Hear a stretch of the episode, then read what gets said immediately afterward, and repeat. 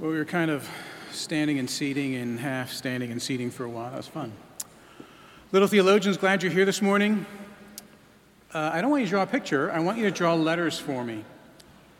Maybe that makes moms and dads a little bit happier. We're drawing letters. I want you to draw Greek letters, but you'll draw them in English using English characters. I D O U. Got it? I D O U. Idou. What could be easier than that? But it's a beautiful word. I'd like to collect from you at the end of the service examples of these letters made quite beautifully. Because idou is a beautiful word. And I'll tell you what it is towards the end of the sermon. That'll be the conclusion. Our passage this morning, Mark's Gospel. And by the way, welcome to those of you who are not little theologians. Welcome. Glad you're here as well. Welcome to Covenant Presbyterian Church. So, Mark chapter 10 is uh, where we are, and uh, we'll look at a lengthy passage, uh, 32 through 52. So, Mark 10, beginning at verse 32, if you could open your Bibles there. And if you would please join me in prayer, and then we'll look at this passage. Let's pray. Father, how uh, majestic and wonderful and beautiful uh, is your word, would you give me uh, a sense of clarity with regards to what that word is before our laps this morning? Uh, Father, would you uh, calm my heart? Would I not try and say everything that is in your word, but rather uh, ex, uh, ex, expose your word, put your word on display, that your glory would be heard, seen, and obeyed. Thank you for your word in Jesus' name. Amen. So, Mark chapter 10, beginning at verse uh, 32, God's word says this And they were on the road going up to Jerusalem, and Jesus was walking ahead of them. And they were amazed, and those who followed were afraid. And taking the twelve again, he began to tell them what was to happen to him, saying, See, we are going up to Jerusalem, and the Son of Man will be delivered over to the chief priests and the scribes, and they will condemn him to death and deliver him over to the Gentiles, and they will mock him and spit on him and flog him and kill him. And after three days, he will rise. And James and John, the sons of Zebedee, came up to him and said to him, Teacher, we want you to do for us whatever we ask of you. And he said to them, What do you want me to do for you? And they said to him, Grant us to sit one on your right hand and one at your left in your glory. And Jesus said to them, You do not know what you're asking. Are you able to drink the cup that I drink? Or to be baptized with the baptism with which I am baptized? And they said to him, We are able. And Jesus said to them, The cup that I drink, you will drink, and with the baptism with which I am baptized, you will be baptized. To sit at my right hand or at my left is not mine to grant, but it is for those for whom it has been prepared. When the ten heard it, they began to be indignant at James and John. And Jesus called them to him and said to them, You know that those who are considered rulers of the Gentiles lord it over them, and their great ones exercise authority over them. But shall not be, uh, shall not be so among you. But whoever would be great among you must be your servant, and whoever would be first among you must be slave of all. For even the Son of Man came not to be served, but to serve, and to give his life as a ransom for many. And they came to Jericho, and as, was, and as he was leaving Jericho with his disciples and a great crowd, Bartimaeus, a blind beggar, son of Timaeus, was sitting by the roadside. And when he heard that it was Jesus of Nazareth, he began to cry out and say, Jesus, son of David, have mercy on me. And many rebuked him, telling him to be silent. But he cried out all the more, Son of David, have mercy on me. And Jesus stopped and said, Call him. And they called the blind man, saying to him, Take heart, get up, he is calling you. Throwing off his cloak, he sprang up and came to Jesus. And Jesus said to him, What do you want me to do for you? And the blind man said to him, Rabbi, let me recover my sight. Jesus said to him, Go your way, your faith has made you well. And immediately he recovered his sight and followed him on the way. This is the word of our Lord.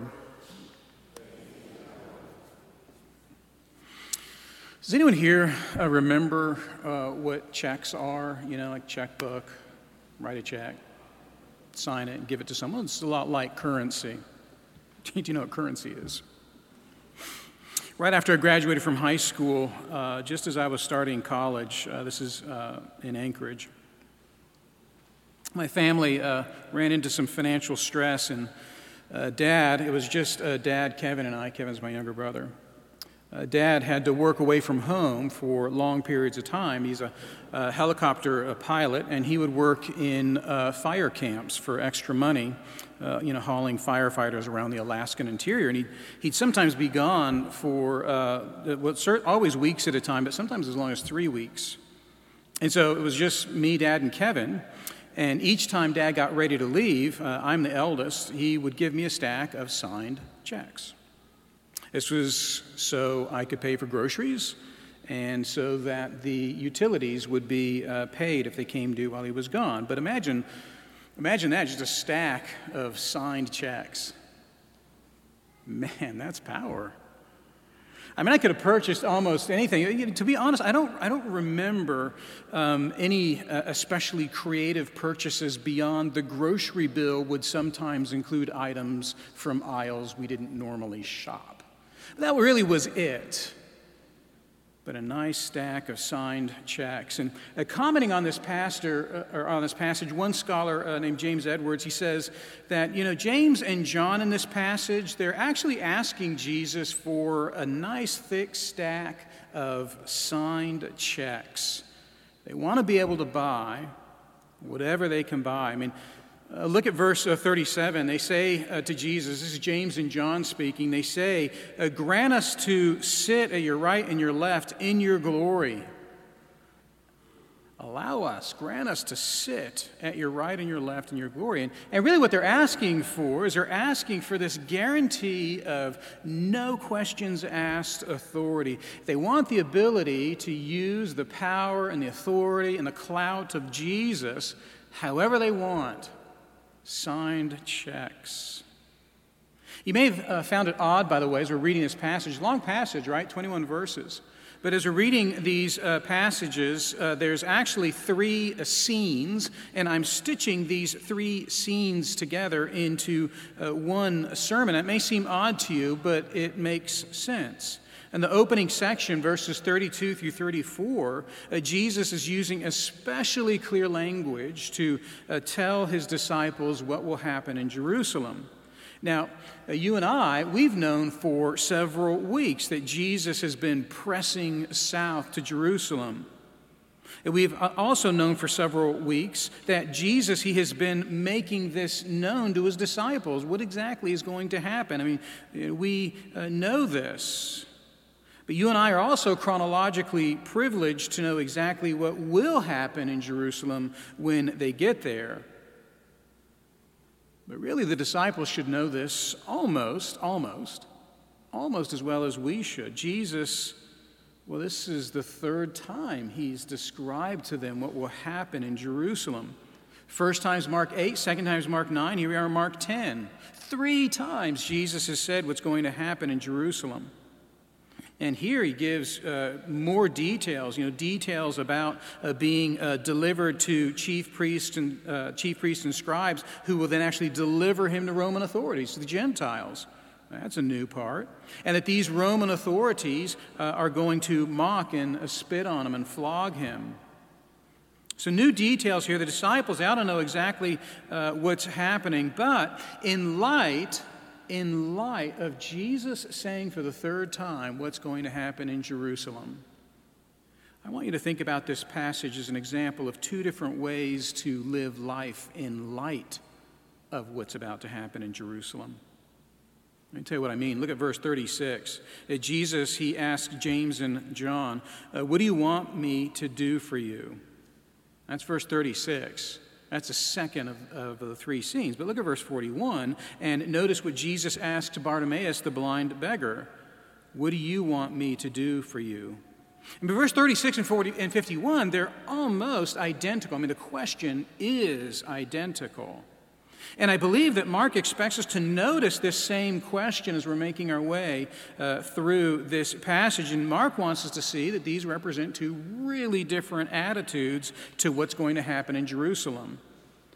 One is to expect the mission of Jesus to secure self interest. That's what James and John are after. Whatever happens in Jerusalem, we want that to secure our self interest. But Bartimaeus is nowhere near like that. Bartimaeus, he expects the mission of Jesus to not secure uh, his own self interest, but to secure the mercy of Jesus to restore him, and in fact, to restore all things. You see, in Jerusalem, the suffering and death of Jesus actually secures not self interest, but secures the mercy that restores our lives.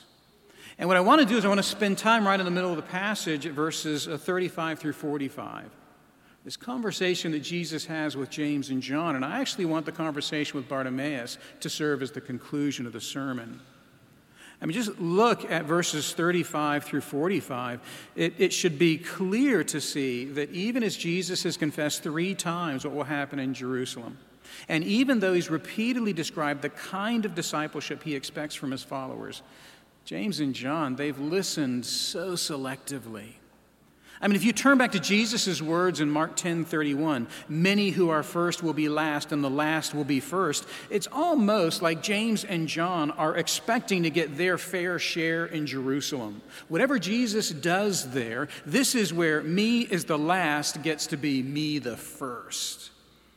And the road to Jerusalem is for them a road of expectation for their own glory.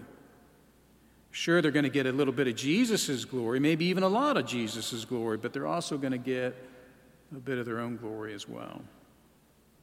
It's a little bit uh, difficult to understand what's going on in the mind of James and John until, well, until you take a couple of things uh, of note. These guys have already been called in Mark chapter 3 sons of thunder, so these are pretty loudmouth guys, opinionated brothers, not afraid uh, to speak their mind, not afraid to shock others. But there's actually more going on here with, well, with this demand before Jesus. I mean, uh, no matter how hard charging their salesmanship is, no matter how forthright their politicking is, there's something deep going on in their hearts. You can see from verse 37 that they want not just glory, they want more than their share of glory. They want to sit on the right and the left, two seats of notable authority. They want both of them. They want to be able to control the power of Jesus. Even though that power is not intrinsically their own, they want to drive it. You know, it's, it's, it's a lot like controlling a drone. I mean, you yourself can't fly but you can drive the thing that can. And that's what they want. They don't have the intrinsic power, but they want to be able to control Jesus.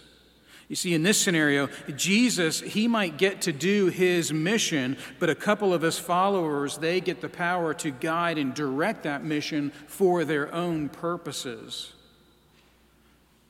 When that happens, it's not really the mission of Jesus at all. It's the mission of James and John, driving forward the mission of Jesus for their own self interest. Now, this really puts James and John in quite uh, a poor light, doesn't it? We don't, when we think about disciples, original followers of Jesus, we don't think of guys like this. But with just a little bit of self reflection, what do you think that you and I are doing when we want all of the benefits of being a follower of Jesus without following him exactly as he insists upon being followed? Is that difficult to imagine? Let me ask you this, even as, as, I'm asking myself this. What's happening when I want what Jesus wants, personal uh, growth and maturity, but I don't want to put the work of studying His Word into it? What's happening with that? I want to grow as a Christian, but I don't want to do the things that He tells me I need to do to grow as a Christian. Or what's happening when uh, I want what he wants, closeness with him and his closeness with me, but I spend fewer than 20 minutes a week in sincere prayer? What's, what's happening with that?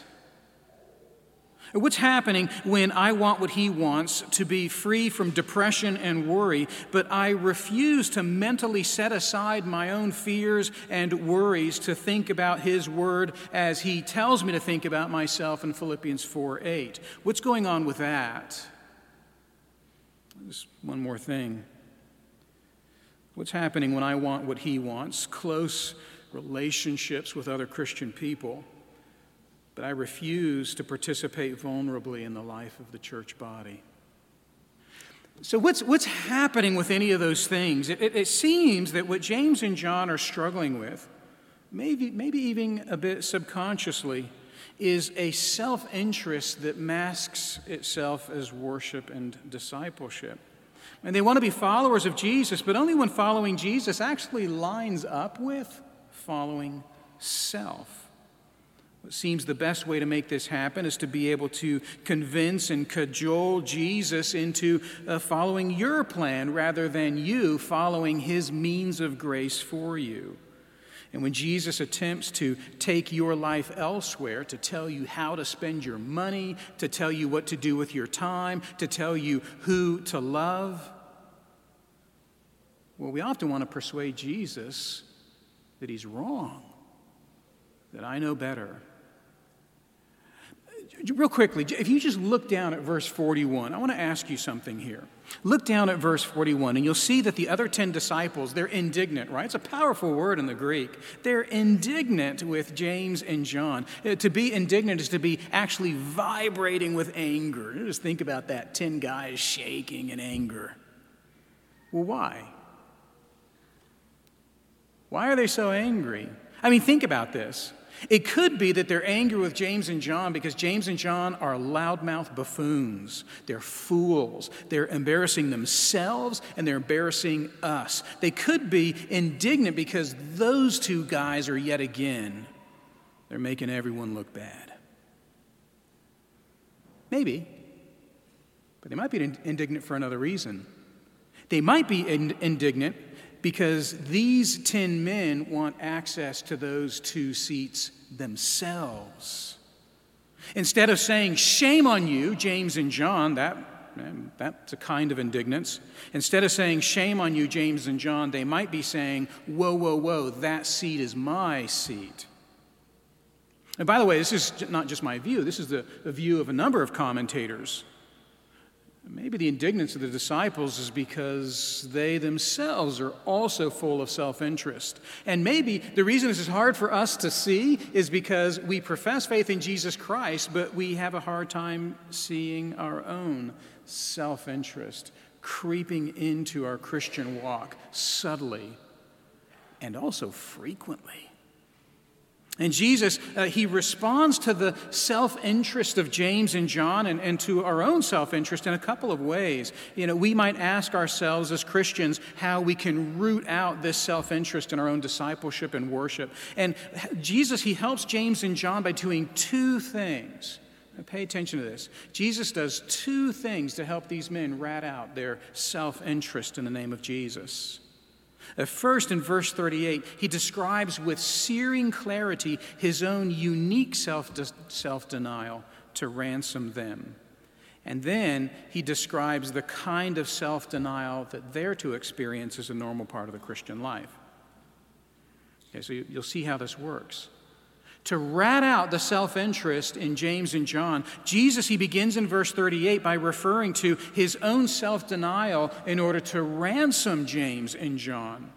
Jesus says that the cup that I drink and the baptism with which I am baptized, that these things are entirely unique to him.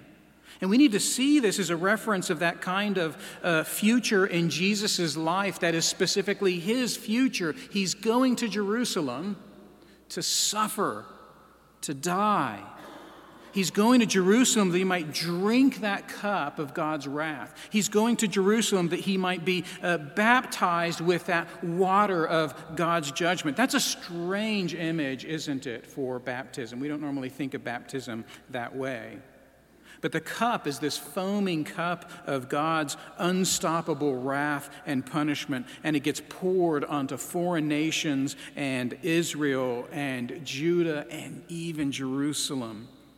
And Jesus alone is able to drink that cup. He doesn't wait for it, you see, in verse 38. Jesus, he actually draws that cup into his own system. And then look at this, uh, this uh, word for baptism. And even though this is the first time baptism is used metaphorically, you need to understand that this baptism that Jesus is talking about in verse 38 is closely related to the cup in verse 38. It, it's another way that Jesus is saying that he is taking the wrath and the judgment of God. Water in Scripture is oftentimes a symbol for calamity of judgment. Just think of the flood of Noah's day. This is all about Jesus' suffering and his death on the cross. By the way, in Luke chapter 12, Jesus says there, I have a baptized to be a, a baptism to be baptized with. He's talking about the cross there as well. This is Jesus' unique calling. Only he can do this, and he does so by denying himself and submitting to the Father. I want you to know uh, what this amounts to. Just look at verse 45. Verse 45 is worthy of memorization. Verse 45 is the theme verse for the entire Gospel of Romans. For even the Son of Man came not to be served, but to serve and to give his life as a ransom. He serves us by paying for us. You know that image of ransom. Everyone, Jew and Gentile in the ancient world, would have understood the word ransom. The ransom was a bill that had to be paid in full in order to release a prisoner of war, to release a slave. God, He set a price. And Jesus, He serves us by paying that price, drinking that cup, standing under the baptism of God's punishment. This is an utterly unique service it's interesting here that, that Jesus would uh, ask uh, his, uh, his, disciples, James and John, uh, hey, can you do this? If you want to see how uh, deep our self interest can burrow down into our hearts as Christians, listen to James and John's response to the question that Jesus poses Are you able to drink this cup and be baptized with this baptism? And what's their answer? No problem. Got it. Next lesson. Skipping through the tutorial. Got it. But only Jesus alone can pay that price for us. In our lives as Christians, we can get so afraid of not getting what we dream of. Living an unfulfilled life in almost any way can sometimes absolutely terrify us. You feel that, don't you? Even as a Christian. Terrified of living a life that's unfulfilling in any way. It's almost as if the worst thing in your world is being trapped in a vocation that doesn't align with your skills and with your desires. The worst thing in the world is being married to an incompatible partner. The worst thing in the world is being poor. Or the worst thing in the world is being trapped in a body that doesn't line up with your identity. None of these things are the worst thing in the world.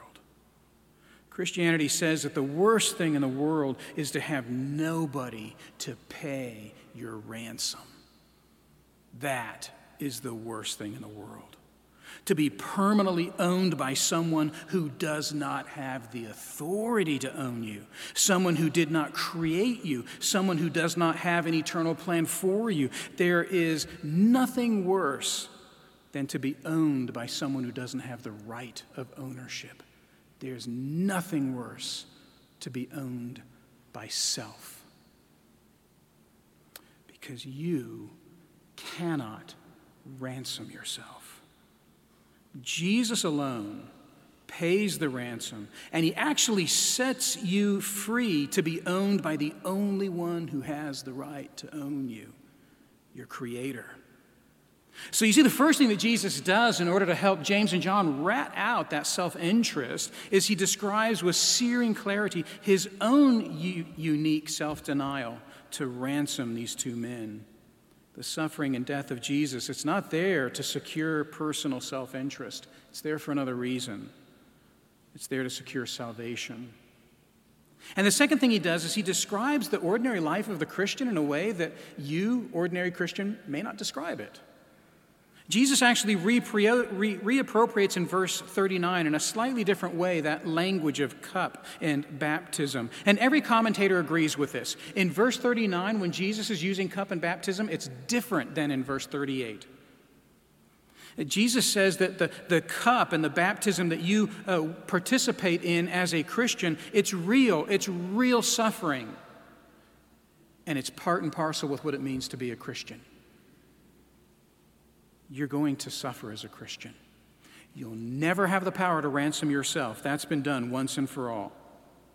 But Christianity, well, that requires suffering. You and I need to understand that the life that we live as followers of Jesus is a life indeed of suffering. If you thought that Christianity was all about your own personal mission, you're wrong. God has the authority to take you, take you places you would never go yourself. You were ransomed. You're not your own, you belong to Jesus. And Jesus, he follows the will of the Father, and so should you. Uh, this is the whole point of verses uh, 39 through 40. Don't even hope for what you find to be your own will. Verse 40 clearly says that the allocation of any place of authority before God actually belongs to the will of God alone. Don't even waste your time speculating what kind of rewards you're going to get from God in the future. Don't even worry about it. You belong to Him, you get what He gives you, He owns you. And it's clear from verse 43 that Jesus, he's not speaking here about this grand kind of suffering, as if there's some kind of ranking system to suffering. Why do we feel that that's the case? That there is a ranking system to suffering that applies to the Christian church worldwide? That political, political suffering that means you have to gather in secret? Wow, that's real suffering. And if you have to hide underground, that, higher bonus points for that losing your business for Jesus, that's suffering. Receiving ridicule as a Christian university professor, yeah, that's suffering. But stop ranking it. Jesus is here talking about the Christian's cup and the Christian's baptism. That is a cup and baptism of suffering that is always a part of your life. Whoever would be first among you must be slave to all voluntary, deliberate, personal slavery to others. That's the kind of suffering James and John are called to. Exercising any kind of leadership capital that God ordains for them in a way that makes them lords over others, well, that's not appropriate. They're called to suffer, even be slaves for others. This is, this is what Jesus is doing. He's actually exposing self interest by telling us there's going to be tons of suffering in this life, and that suffering is evidenced in the suffering avoided by James and John already. They refuse to take a second seat to the authority of Jesus, they refuse to give themselves over to his authority. Yeah, there's suffering in the Christian life each and every day to be a slave to others it bites, hurts, stings. But that's what it means to be a follower of Jesus. Does any of this, the, the singular work of Jesus and the fact that Christianity is a walk of suffering, does any of this begin to rattle you just a little bit that you might see those areas in your life that are areas of self interest rather than the interest of the kingdom of God? We need to remember where we began In verse 36, Jesus asks James and John what they want him to do for them. And in verse 51, it happens again. And I want you to look at that response of Bartimaeus. This is the last action that Mark wants on our minds as Jesus enters the city of Jerusalem. You see that, Mark chapter 11? He enters Jerusalem, and the last thing that should be on your minds is Bartimaeus. Jericho is the city of Bartimaeus, and Jericho is uh, a city that's below the city of Jerusalem. You got to walk up all the way to Jerusalem, about 20 miles. Uh, it's a windy road, it's a dangerous road, it's a road that's filled with a crowd, even a great crowd in verse 46. It's the kind of road that you should be on if, well, if you're vulnerable. You're not going to make it. It's ridiculous to be on this road if you're as vulnerable as a man like Bartimaeus. There's no place for a blind man to hide.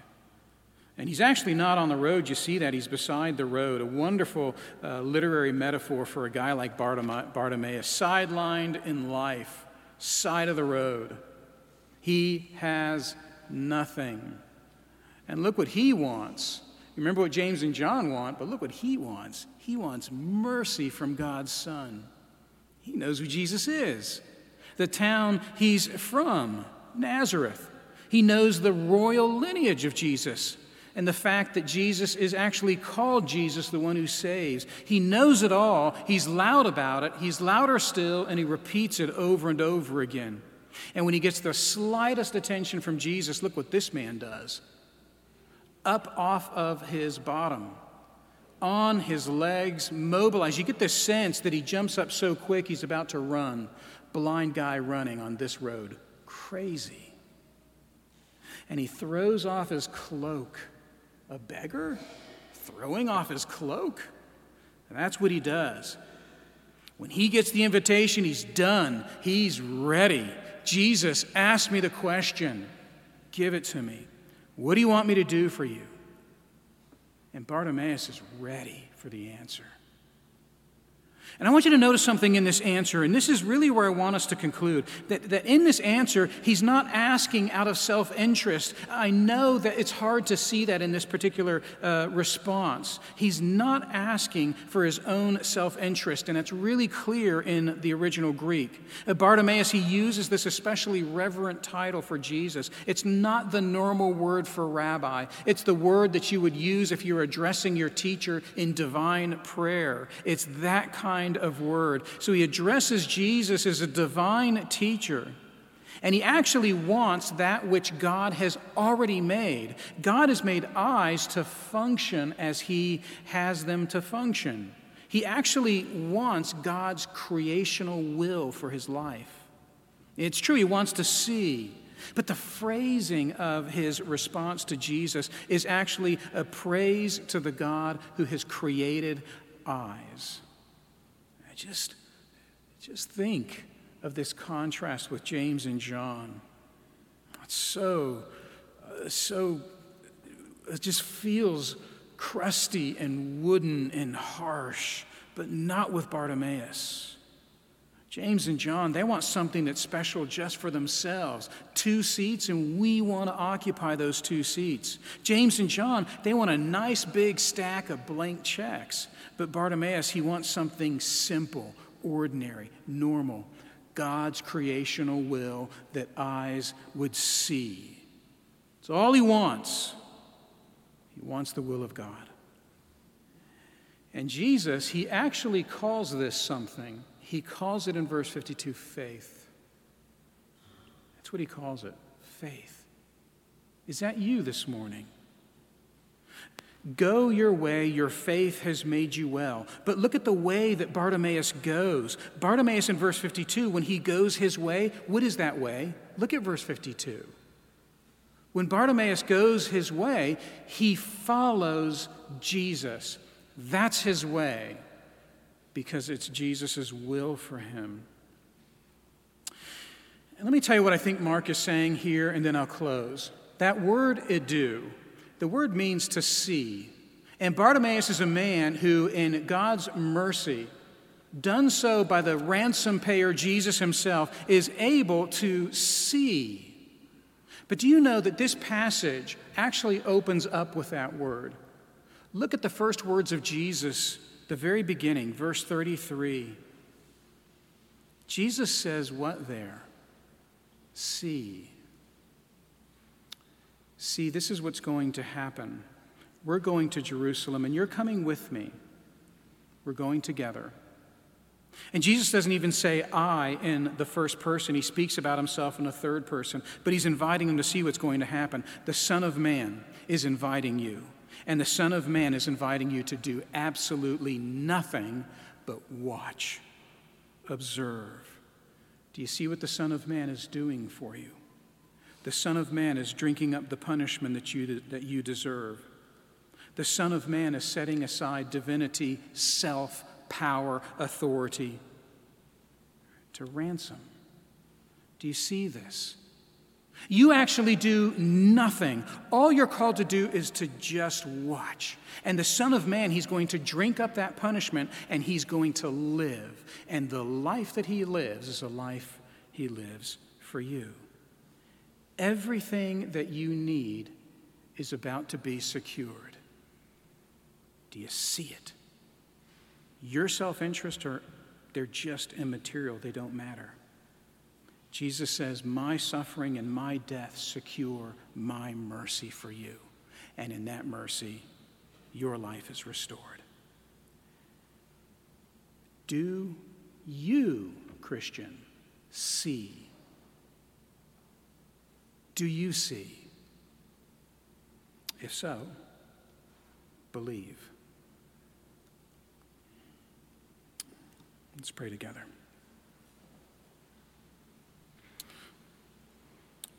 Father, we need to see. We ask that you would forgive us for chasing after our own self interest. We ask, Heavenly Father, that you would give us fresh eyes to see what great price was paid for our salvation.